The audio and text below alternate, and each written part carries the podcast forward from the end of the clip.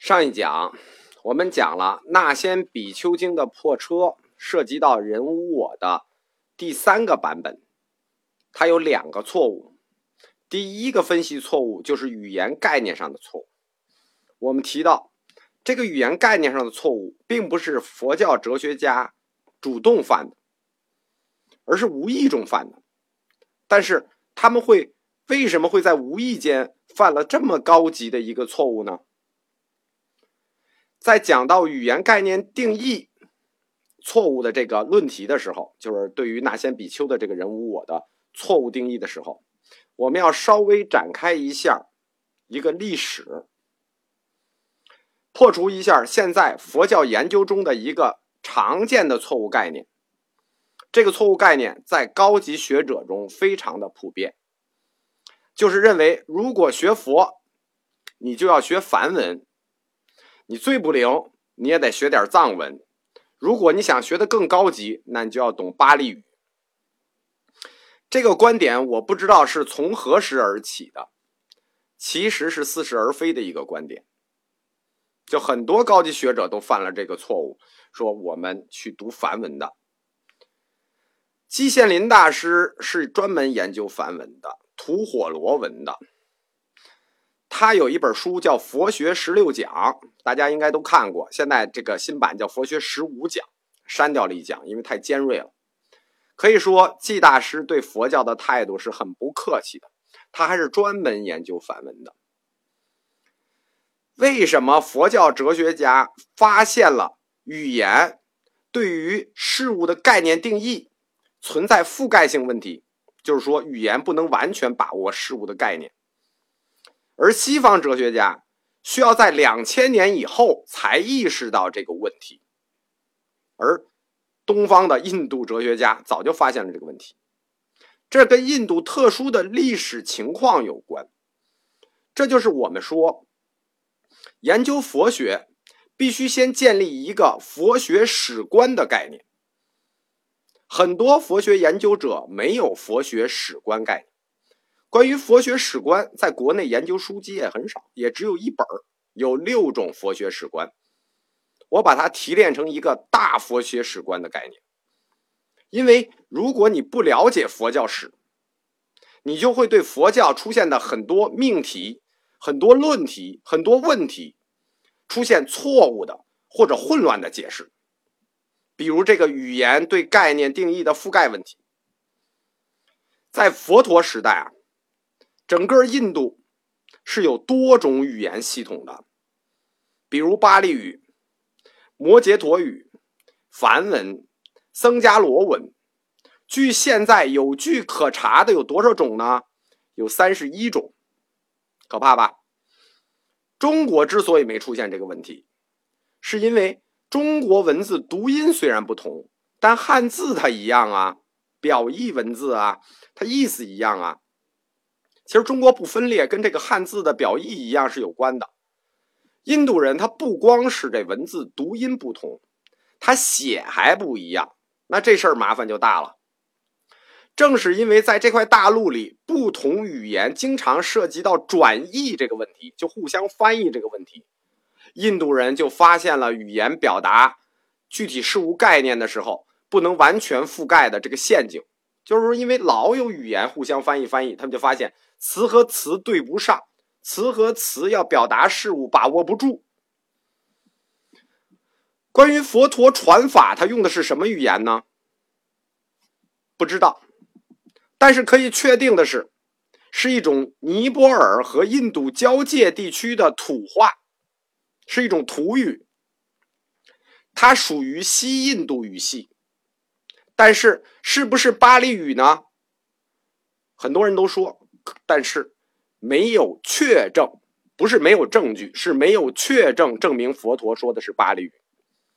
而梵文是什么呢？梵文相当于基督教里的拉丁文，就是用拉丁文写圣经。那圣经呢？旧约圣经最早是古希伯来文的，新约最早是古希腊文的，然后统一出来就是拉丁文。而这个梵文恰恰就有点像这个拉丁文对于圣经的这么一个作用，但是在基督教新教阶段的时候，马丁路德宣布说，圣经的语言就是每个民族的语言，从此拉丁文对于圣经来说就不再具有权威性了。其实佛经也是有这种意思，梵文它对于佛经来说，其实就像拉丁文对于圣经来说，我们只能说它有一定的学术价值，学术价值比较高。但能不能百分之百的确定就必须是梵文呢？不能，因为梵文至少已经翻译过一首了，有的梵文已经翻译过两首了，藏文最少也是第三首，汉文有的是二首的，有的是三首的。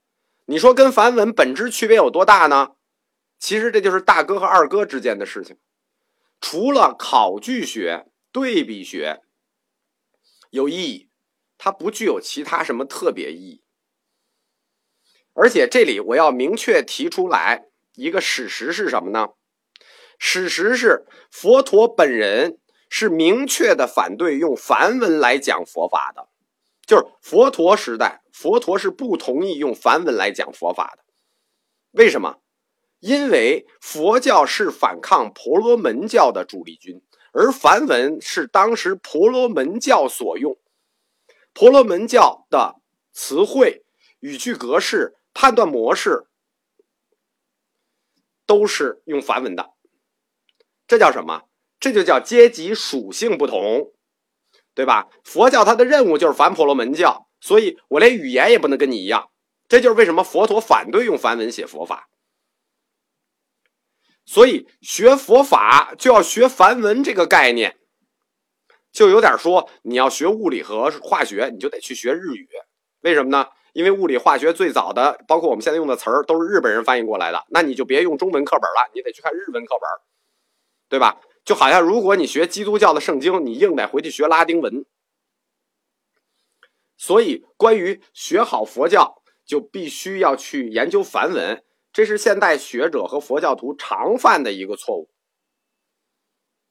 就是梵文怎么讲就百分之百认为是对的，其实不是，它只有考据学比较意义。所以说，关于一定要学梵文这个命题，貌似专业，其实不专业，因为这本身就是佛陀所根本反对的。所以说到这儿，第三个版本的。人无我就是那先比丘破车这个版本的人无我，他犯的第一个隐蔽错误叫语义概念定义错误，我们就彻底讲完了。就是那先比丘的这车有俩错误啊，第一个错误是语义概念定义错误，讲完了。他犯的第二个错误更加高级，更加隐蔽，这这很难知道。这个错误叫什么呢？叫做举例错配，举例错误，而且这种举例错误就是拿那先比丘的车来和人之间的对比举例错误，就是我们常说的 for example，在佛教教理中比比皆是，就是举例错配的例子比比皆是。以后我们会经常遇到，因为我们是要把四部哲学讲完，我们会经常遇到各种例子，很多例子都是乍一听有道理。其实压根儿不具可比性，就不可类比。因为为什么要用这种举例子的方法呢？这是因为佛教哲学三原则里的第三条，理论需要有辩在性，就是一法要遍及一切法。为了满足这个要求，所以我们在听佛教义学的各种例子的时候，一定要多问一个为什么。我们为什么要强调举例错误呢？我们来看关于人的本质性规定，就人的本质性啊。那先比丘经里是从他那辆车开始讲的，关于车和人的类比关系。那所有的老师都是照本宣科，都是同一个例子，没提出过问题。以其昏昏，使人昭昭。车和人能对比举例子吗？不能。所以我说啊，看佛经你不思索，把每个字当圣旨，那其实不如不看。车和人完全不可以比。什么叫可类比呢？我们用一个对应的生物学方式给大家举例子。大家学过初中生物吧？剑门纲目科属种，这是七个分类，可比。你要不要？是不是不是一个门的？如果不是一个门的，那是不是一个纲的？是不是同科同属同种？或者不同科不同属？你们属于同一纲，对吧？界门纲目科属种七个分类，在这里头可比什么意思？你是一个界的，你们都不是一个界的，你们比什么比？比也是乱比，对吧？我们就算在佛教的哲学体系里可以宽容一点，让他们比一比。那你总得一个有情物和一个有情物比吧？你拿一个有情物和一个无情物怎么比？这能比吗？那一定说能比的，那就是脑子秀逗了。可比性这个概念，在数学里，它属于集合可对比概念，就是这个集合之间可对比概念。它每一个物，甭管是有情物、无情物，它可以抽离成各种状态参数的集合。就是所有的事物都可以被建模化、数学化。那如果建模化、数学化，两个可类比的集合是要有交集范畴的，只有有交集范畴才可以谈可比性。两个完全不搭嘎的事情，你非要硬比，如果这样能比或者能比出结果来的话，那只能由宗教学来下定义。反正科学下不了这个定义，所以我说，你即使举例子，那你也是宗教学的例子，它在科学上站不住脚。如果你想科学上站住脚，这个例子就不行。车和人这两个类，它是有三个明显的不同，导致不具可比性的。第一个不同叫做性质不同。什么叫性质不同呢？一个是生物生命构成，一个是非生物非生命构成，对吧？用佛教自己的话说，一个是有情物，一个是气世间的无情物，这是第一个不同，性质不同。第二个不同叫组成模式不同。什么叫组成模式不同？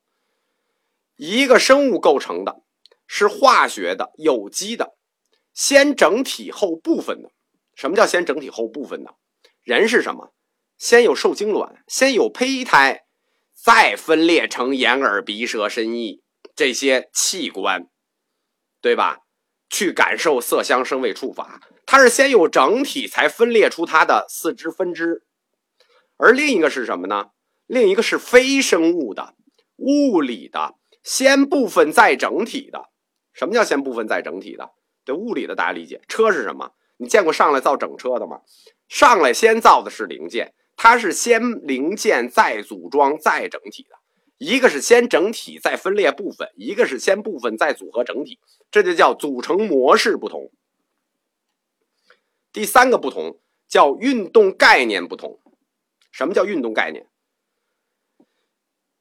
对于人来说，分拆组合是不可逆的；对于车来说，分拆组合是可逆的。这一点尤其的重要，过程的可逆与不可逆是“组合”这个词的关键。什么意思？就是人你能拆开再合上吗？车你可以拆开再合上，人拆开以后你还能合上吗？你不能说我想象中拆开，对吗？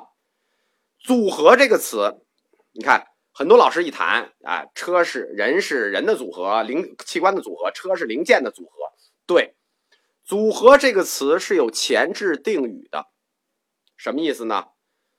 佛教哲学忽略了定语，这是因为在当时的佛教哲学界的认识论不够。组合有化学组合，这叫前置定语；有生物组合，这叫前置定语；有机械组合，这叫前置定语。组合和组合不同。不是单纯的就说后半截词就可以去完成组合这个概念，组合可以分为化学、生物、机械多种组合模式，组合模式与组合模式不同，运动概念不同，有的可逆，有的不可逆，它们是不能放在一起比较的。你把一个机械组合和一个生物组合放在一起比较，这是什么呢？这叫偷换概念，把组合的前置定语抹掉，偷换概念。这样，我们就明确了人和车类比举例的三个根本不同：性质不同，组成模式不同，运动概念不同。下一讲，我们就深入分析第三个版本那先比丘的人物我的这个举例错配错误。